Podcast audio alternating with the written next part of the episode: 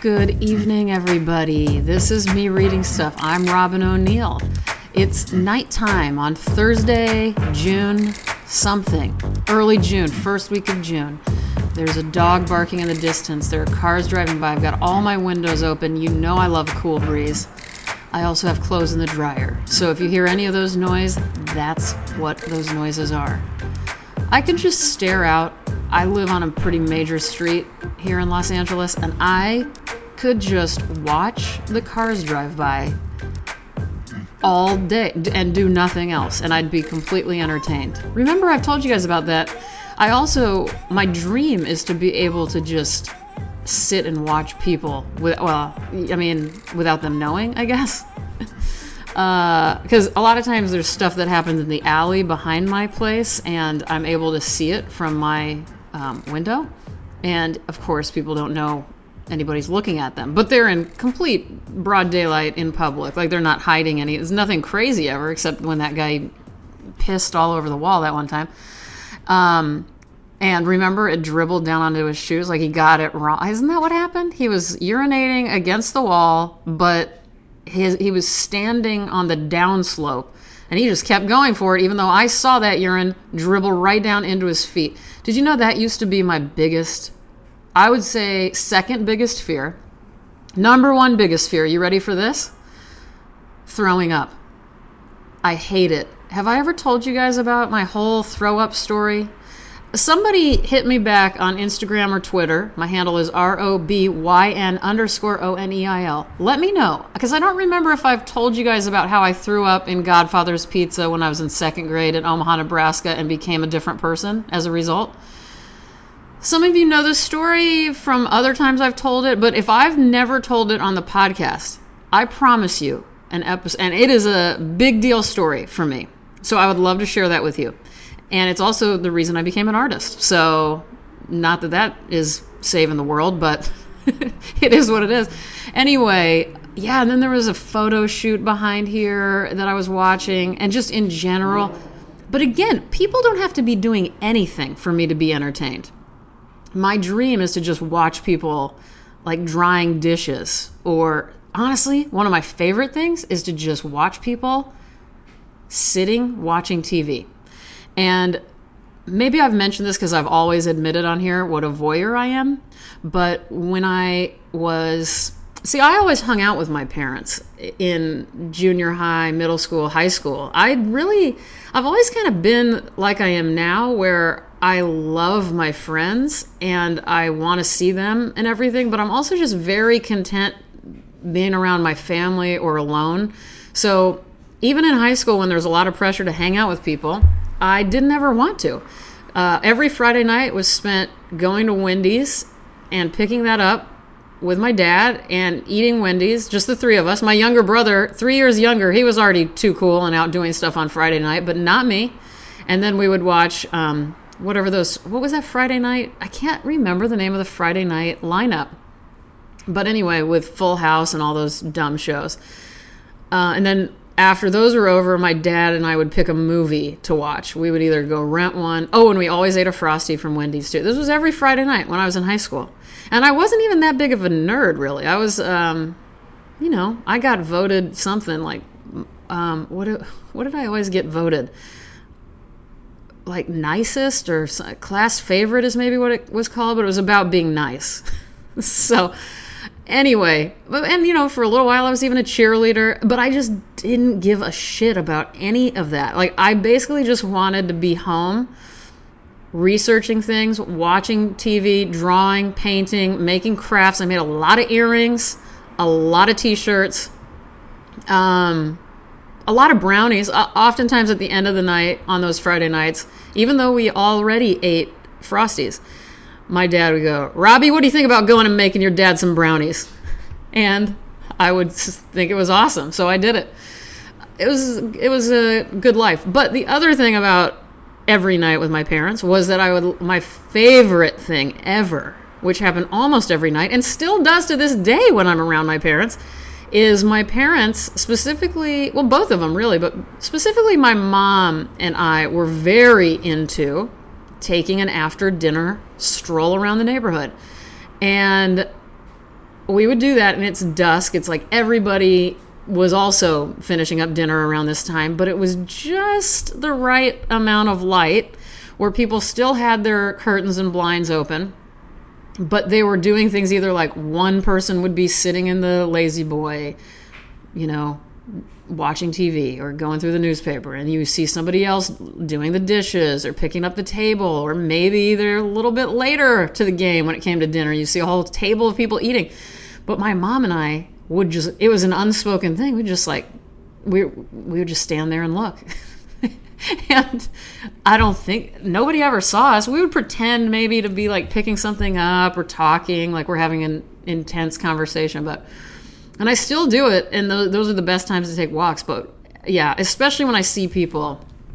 Oh my God, when I see people just watching TV, it's so much fun to watch what they're watching. Okay, I suppose it's time for me to read you something today. If you can't tell, I'm very, very, very calm for some reason. This is a rare moment, so soak it in. Maybe you don't like it. Let me know.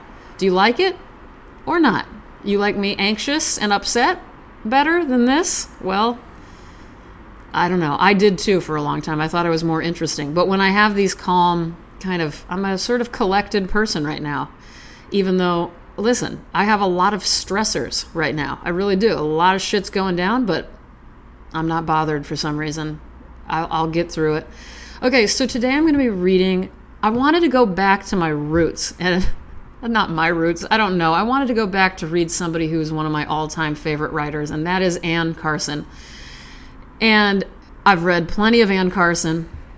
We all seem to know her. If you don't, if you're new to Anne Carson, she's a Canadian poet, essayist, translator, hero to many, many writers. She has a, speaking of calm, she has a very calm speaking voice. I'm not going to call it eerily calm. It's very intriguing, though. I, I love her speaking voice. Canadians, man, I just love a Canadian voice, period. I don't care if you're from Nova Scotia, Montreal, Vancouver. They're very different accents all throughout Canada, but Canadians just, I like the way you talk. I like you, Canadians. And there's a lot of good writers in Canada to the point that it makes me crazy. Anyway, Anne Carson is a total badass, and she wrote what is arguably my favorite book of all time, which is Autobiography of Red. If you if you're interested and if you like what I'm about to read you, please, please, please, on uh, my Podomatic page for me reading stuff where I publish these podcasts, do a search for Anne Carson, and you'll see all of the times I've read her, which I wonder how many it's been. I guarantee this is probably going to be the fifth. God, we're coming up on a full three years of me reading stuff, I think. Is that true? Somebody find out for me because I have no idea and I'm I'm too calm to even deal with it right now. All right. So the poem I'm going to be reading to you from Anne Carson first appeared in the New Yorker um, August 10th, 2015. And I also had the pleasure of, with my friend Erica, we saw her read around the time Float came out uh, at the Hammer here in Los Angeles. And I'll put a link in the description of the podcast where you can buy Float and also where you can actually watch this entire performance from the Hammer here in LA. And she read at least a version of this. I, it might have been identical to this, but a little bit different.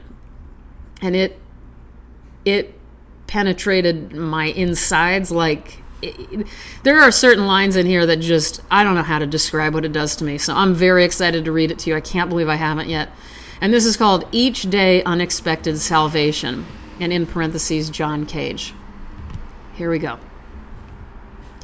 Forest shade, lake shade, poplar shade, highway shade, backyard shade, cafe shade, down behind the high school shade, cow shade carport shade, blowing shade, dappled shade, shade darkened by rain above, shade under ships, shade along banks of snow, shade beneath the one tree in a bright place, shade by the ice cream truck, shade in the new car sales room, shade in halls of the palace as all the electric lights turn on, shade in a stairwell, shade in tea barrels, shade in books, shade of clouds running over a distant landscape, shade on bales in the barn, shade in the pantry, shade in the ice house, the smell of shade, shade under runner blades, shade along branches, shade at night, a difficult research, shade on rungs of a ladder, shades on pats of butter sculpted to look like scallop shells, shade to holler from, shade in the chill of bamboo, shade at the core of an apple, confessional shade, shade of hair salons, shade in a joke, shade in the town hall, shade descending from legendary ancient hills, shade under the jaws of a dog with a bird in its mouth trotting along to the master's voice, shade at the back of the choir, shade in pleats, shade clinging to arrows in the quiver, shade in scars. Okay, that's it. Thank you, Anne Carson, for being alive. And thank you to all of you guys for being so nice and interesting and funny.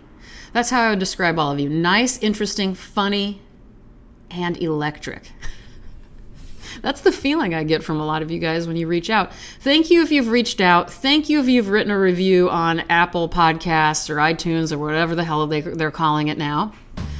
Um, I think I'm going to calmly go take a walk. It's a perfect time of night for me to go see into your windows without breaking the law. I also want to close just by saying number one, you're doing a great job with your life. Trust that. I want to say number two, be easy on yourself. And I want to say number three, you got to drink more water. I'm going to end with a quote by my dearly beloved Michael Silverblatt of KCRW's Bookworm. And then I'm going to get the hell out of here. Here's the quote I am one who does not think that the earth was made for us. I think that we are first to last strangers on it, and that it takes us a good first half of our lives just to get used to gravity.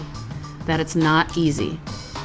All right, everybody, I love you. I'm thinking about you. I'm wishing you well, and I'll talk to you soon. Good night, everyone.